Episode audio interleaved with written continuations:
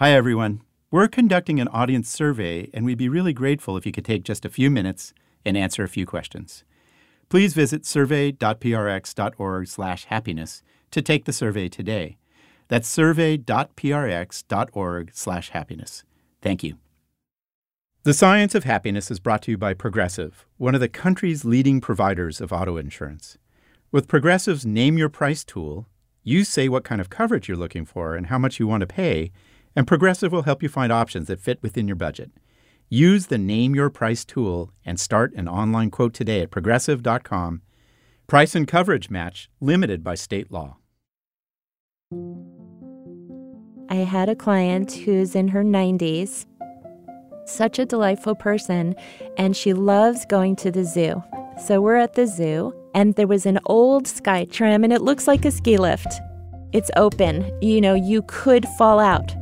And however, I'm looking at it and I'm seeing, you know, it's not that far off the ground. And look, there's babies and toddlers and grandparents with their grandchildren, and everyone looks so relaxed and happy. I could go on this with my client. Of course, I could. And so I turned to my client, and let's just call her Mavis. Turn to Mavis, and I say, Mavis, would you like to go on that Skytram? And she says, Oh, yes. Oh, yes. I said, Great, let's get on. So I get her out of the wheelchair into the lift. And as soon as we touch off, this panic attack sets in where I just, all I can think about is, I'm going to fall out. She's going to fall out. We are literally over the lions and the giraffes and all these animals, and it's supposed to be so fun. But I am gripping, I'm sweating like crazy. I'm gripping the bar like crazy and curling up my toes, and my eyes are so tightly shut. But I'm saying to her, Oh, this is so nice. Isn't this beautiful? And she's saying, Oh, yes, look, look. And I cannot open my eyes for the life of me. And when we get to the halfway point, I call out to the person who's there, okay, we're getting off, we're getting off. And they say, no, stop, stop. And they're waving their arms. You can't, nobody can get off here. It's, it's impossible. And I said, we have to get off. It's an emergency. And so this poor teenager, you know, who's working says, okay. And they stop the whole thing and we get off. And Mavis looks at me and says, What's happening? I said, Look how beautiful it is. I, I just, we need to appreciate this view. It's so beautiful. I need to just stop and really look around. And she says, Okay. As you might imagine, our guest this week, Zoe Francesca, had an overwhelming fear of heights. Riding skytrams was not her idea of fun, especially not with her clients. Zoe is an end of life doula. You know how traditional doulas guide women through the birth process? End of life doulas actually do the very hard work of guiding people through their deaths. Zoe's our happiness guinea pig today. On each episode of our show, we have a happiness guinea pig try a research tested practice to bring more feelings of joy and connection into their life. And for her practice, she chose to do something that went right to the hard stuff in her life. She chose a practice designed to help her overcome her fears, like the fear of heights. Zoe, thanks for joining us on The Science of Happiness. I'm so glad to be here. Thank you, Dacher. I had never heard of an end of life doula. What is it? What do you do? An end of life doula supplements the work of hospice. Uh huh. We come in, Yeah. hopefully, months before the person is actively dying, get to know them a little bit, Mm. find out what are their fears, what are their obstacles, what are they concerned about, worried about, and we try to address those one by one over time. Our associate producer, Annie Berman, joined you on a visit to one of your clients who is struggling with dementia. I don't know whether he's pulling a fast one on me or I'm really being fed hmm. facts that hmm. No, it's true. It's true. It's just hard to keep, you know, when you get to a certain point in life, I think it's hard to keep all the facts straight and maybe it's maybe it's not that important anymore, you know? well, I guess it's, it's not that important anymore. You remember the essential things that make you you. They're never going to go away. I have a pretty happy memory of life. My life was was not a tragedy. You know, some people are like that and I think you're fortunate. You think I'm fortunate? I do. I do. oh, I hope so. There's a saying that we die the way that we lived. Mm. And I see that that's true. How so? I see that people who haven't confronted their fears are afraid, and that people who have are less afraid. Right. I see that all the time. Yeah. A lot of people are afraid of pain, and a lot of people are afraid of not existing. Yeah. oh, that. that one always gets me late at night. Yeah, I mean, confronting my own fear of death has been a big part of my life. And did you start this incredible work with a pretty deep fear of dying? Oh, or- yes. Really? Oh, yes. Oh, God. Originally, yes. I was so afraid of death that I just, I knew that I didn't want to get to the end of my life without having dealt with that. So it's very fitting that as our happiness guinea pig, you decided to tackle your own fears with the Overcoming of Fear practice. You start by exposing yourself to the fear in small doses in a safe context, and then you do it again and again until that fear subsides. And then you challenge yourself to do it a bit more. And it's really important to remember this is really best suited for everyday fears and not things like PTSD or an anxiety disorder. What were the fears that you worked on? Okay, so some of the fears I've worked on have been, um, well, fear of death, fear of heights, fear of public speaking, Uh. fear of sex, fear of cooking. I mean, really, there's so many. You had a whole book of fears that you tackled with a single practice. the way that you do it is you take it step by step. So, for example, with my fear of heights, you know, I know that people love being up high and I've never understood it.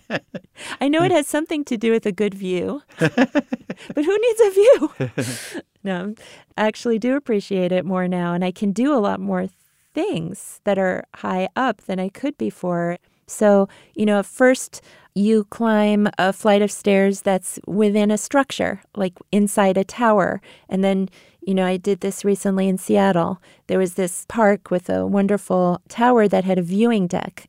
So as I was climbing the stairs, I knew I was going up and there were windows, but I was safe inside the tower. Then when I got to the top, there was still a roof, but the windows were much bigger and I could get a lot closer to the edge. You know, so first you step back, then you take a step forward, see how that feels, breathe. And then after climbing that water tower, I went with my client to the Chabot Space and Science Observatory and stood on the deck and held onto the railing and looked down and Right. looked up and looked at her and she's relaxed and she's enjoying it. Yeah. So that helps me regulate my nervous system. Yep. And then you actually have to repeat this a few times. It's Uh-huh. not enough to do it once. Going back to the same flight of stairs or the same observatory deck or the same sky tram. Yeah. You know, do it multiple times if you can. It really makes a difference. It becomes sort of ho hum. Hmm. And you want to get to that point where it's ho hum, no big deal. And you're not even, you know, you're maybe thinking about something else at that point Yeah. while you're doing it. Then you're golden. Did you notice you're kind of feeling more comfortable and gaining a little confidence? Yes. Yeah. And what a great feeling that was. Yeah, I hear you. So were you ever bold enough to go back to that Skytram at the zoo? The one where you had that panic attack with your 90-year-old client? Well, I have to tell you that they built a new Skytram that's Uh-huh. enclosed. Aha. About a year later, I turned to Mavis Oh. again and said, Mavis, would you come with me on the new Skytram? Uh-huh. And she said yes. And the way we did it is I asked another couple who was behind us in line to get in the tram with us. Nice. And as we were in the tram, I spoke to them and I said, You know, I have a real fear of heights, but I'm doing this because I'm missing out. I'm Yeah, missing out on so you. much. And I just am so glad that you're in this tram car with me so that if I feel scared, I'll know that it's it's okay and you can help me. And I did that a few times. And then I finally was able to go with her alone. Oh, And there's a part of me that still wants to go in the old Skytram again Just and see if I could do it. right on. We know doing things that you fear with somebody else gives you a lot of social support and strength, and that reduces the fear. Has it changed how you feel about yourself? Have you become more self confident, more bold or courageous in certain ways? I have. I have gained a lot of self confidence. I think because when I'm afraid of something, I'm picturing something in my mind that's not actually real. So, being afraid of death, for example, you know, I thought, oh, it's, you know, it's going to be so awful to see a person who's dying or dead and they're going to look so scary. You know, I was really afraid anytime I saw, you know, a dead animal, I would scream. Mm. And then I said to myself, what if I had to see a dead body. What yeah. would that be like for me? And I found out at my synagogue that there is something called the Burial Society. And what you do is you prepare bodies for burial. And I asked if I could join, and they said, Of course, we need people. And I said, Well, can I just observe? Can I watch? And they said, No, if you're going to come and do this the first time, you have to participate. And I have to say that I I walked into that room just not knowing if I would faint or scream. But as soon as I was there, this feeling of grace and holiness came into the room and was just there the whole time, making it safe, making it mm-hmm. possible. And my fear was gone. Wow. It is really important to take small steps, but you don't have to take them over the course of one month or even one year. Like sometimes it will take years, and that's okay as long as you keep working on it. It's so striking and even paradoxical. Like you had this fear of dying, and now you're working with people who are dying. Yep. What has it done to you? The main thing that it did for me was to give me, well, two things. One, a deep appreciation for everyday life that I just didn't have before. And the other thing is that it's really shown me that today is all we have. Yeah. We really don't know what's happening tomorrow. So let's make today the most meaningful that we can, whatever that means to us. Yeah, that's incredible. Happiness doesn't mean, and lack of fear don't mean that everything's good yeah. every day, all day. No, there's plenty of things that are hard and difficult and scary, but I guess I've learned to really embrace them. Yeah and really not shy away from them. And that has increased my happiness. Yeah, I, I hear you. Often, when we encounter and try to transcend our fears, it's the first step that's so hard, you know, and we avoid the things we fear, you know, we can't think about it, we don't take constructive action. So, how do you advise people to take that first step? To take the first step, yeah. I think compassion hmm. is the key word. yeah. yeah to have that compassion and to try to be so compassionate towards yourself that you just open up your heart and say, I am so scared. I am so vulnerable. And I'm not sure if I'm ready. But as soon as I feel ready, I'm going to allow myself to give it a try. And I'm going to be so loving and so kind to myself for even contemplating that. Yeah. And I think that's the first step. Yeah, I, I hear you.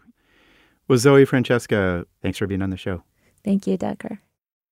Hiring the right team for your business can be a long and arduous process. With Indeed, there are no long term contracts. You can pause your account at any time, and you only pay for what you need. Indeed.com is the hiring site that helps you find quality candidates with Indeed Instant Match. Indeed searches through the millions of resumes in their database to help show you great candidates instantly. Want your quality shortlist fast? You need Indeed. Right now, our listeners get a free $75 credit to upgrade your job post at Indeed.com slash happiness. This is Indeed's best offer available anywhere. Get a free $75 credit at Indeed.com slash happiness. Indeed.com slash happiness. Offer valid through March 31st. Terms and conditions apply. We know from science that giving to others, especially those in need, can make us happier as a community. Unbound is an international nonprofit that partners with families living in extreme poverty, empowering them to become self sufficient and fulfill their desired potential. When you sponsor a child, young adult, or elder through Unbound, you invest in personalized benefits that support goals chosen by the sponsored individual and their family. Unbound sends more than $100 million each year to support families in under resourced countries. You can make a real and direct impact, offering hope in the life of someone when they need it most. Partner with a new friend today at unbound.org/slash happiness. Zoe's stories tell us that we're not condemned to live according to our fears forever. We can transcend the way we respond to fear by creating new experiences, new memories, Researchers used to think of memories like PDF files on our computers. Click on it, read it, nothing about the file ever changes. But now we know that every time we retrieve a memory, it's more like opening a Word doc. You can put in new information, changing the content. If that's the case, maybe we can recondition people's brains to react less fearfully to something that they once found terrifying. David Johnson, who teaches behavioral science at York College in New York, did a study to find that out. He had participants stare at a computer that flashed blue squares randomly across the screen. But each time a square popped up, Johnson would give them an electric shock.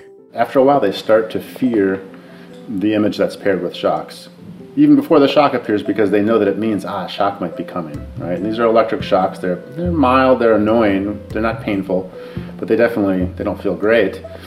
And what we're measuring is we're measuring changes in the sweat activity in their skin. So that's day one. They come back 24 hours later. In this session, they learned something new about the blue square. It doesn't predict shock anymore. How about that, right? No more need to be fearful of this thing. So we present that blue square repeatedly 20 times, and hopefully they don't fall asleep. It's pretty boring. But they come to learn that, hey, the blue square is not to be afraid of anymore, right? Yesterday I learned to fear it. Today I don't have to worry about it. And we're doing this while the memory's fragile. And then on the third day of the experiment, we have them come back and we basically test to see if they're going to respond fearfully to that square now, right? Day one, they learn to fear it. Day two, they learn not to. What generally happens is that they just did not show a return of fear. If we're repeatedly exposed to the thing that caused us to be frightened and there's no bad outcome, then we can form a new memory.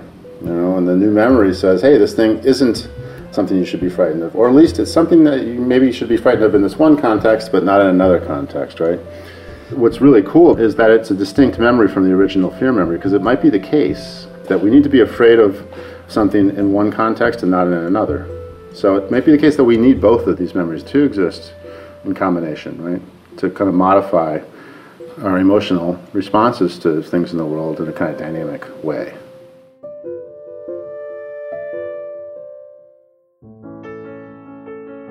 If you would like to try the Overcoming of Fear practice, visit our Greater Good in Action website at ggia.berkeley.edu. But as we mentioned earlier in the show, the Overcoming of Fear practice is really meant for everyday fears.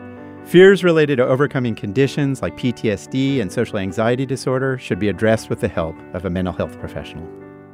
I'm Dacher Keltner. Thanks for joining me on The Science of Happiness. Our podcast is a co production of UC Berkeley's Greater Good Science Center and PRI PRX with production assistance from Jenny Cataldo and Ben Manilla of BMP Audio. Our producer is Shuka Kalantari. Our associate producer is Annie Berman. Our executive producer is Jane Park. Our editor in chief is Jason Marsh. Special thanks goes to UC Berkeley's Graduate School of Journalism. Our work on the science of happiness is made possible through the incredibly generous support of listeners like you. That's true for all the resources we produce here at the Greater Good Science Center. If you're a fan of the science of happiness and you want to help us bring more kindness, connection, and happiness to the world, please visit ggsc.berkeley.edu slash donate. We're grateful for every gift. That's ggsc.berkeley.edu slash donate. Thank you.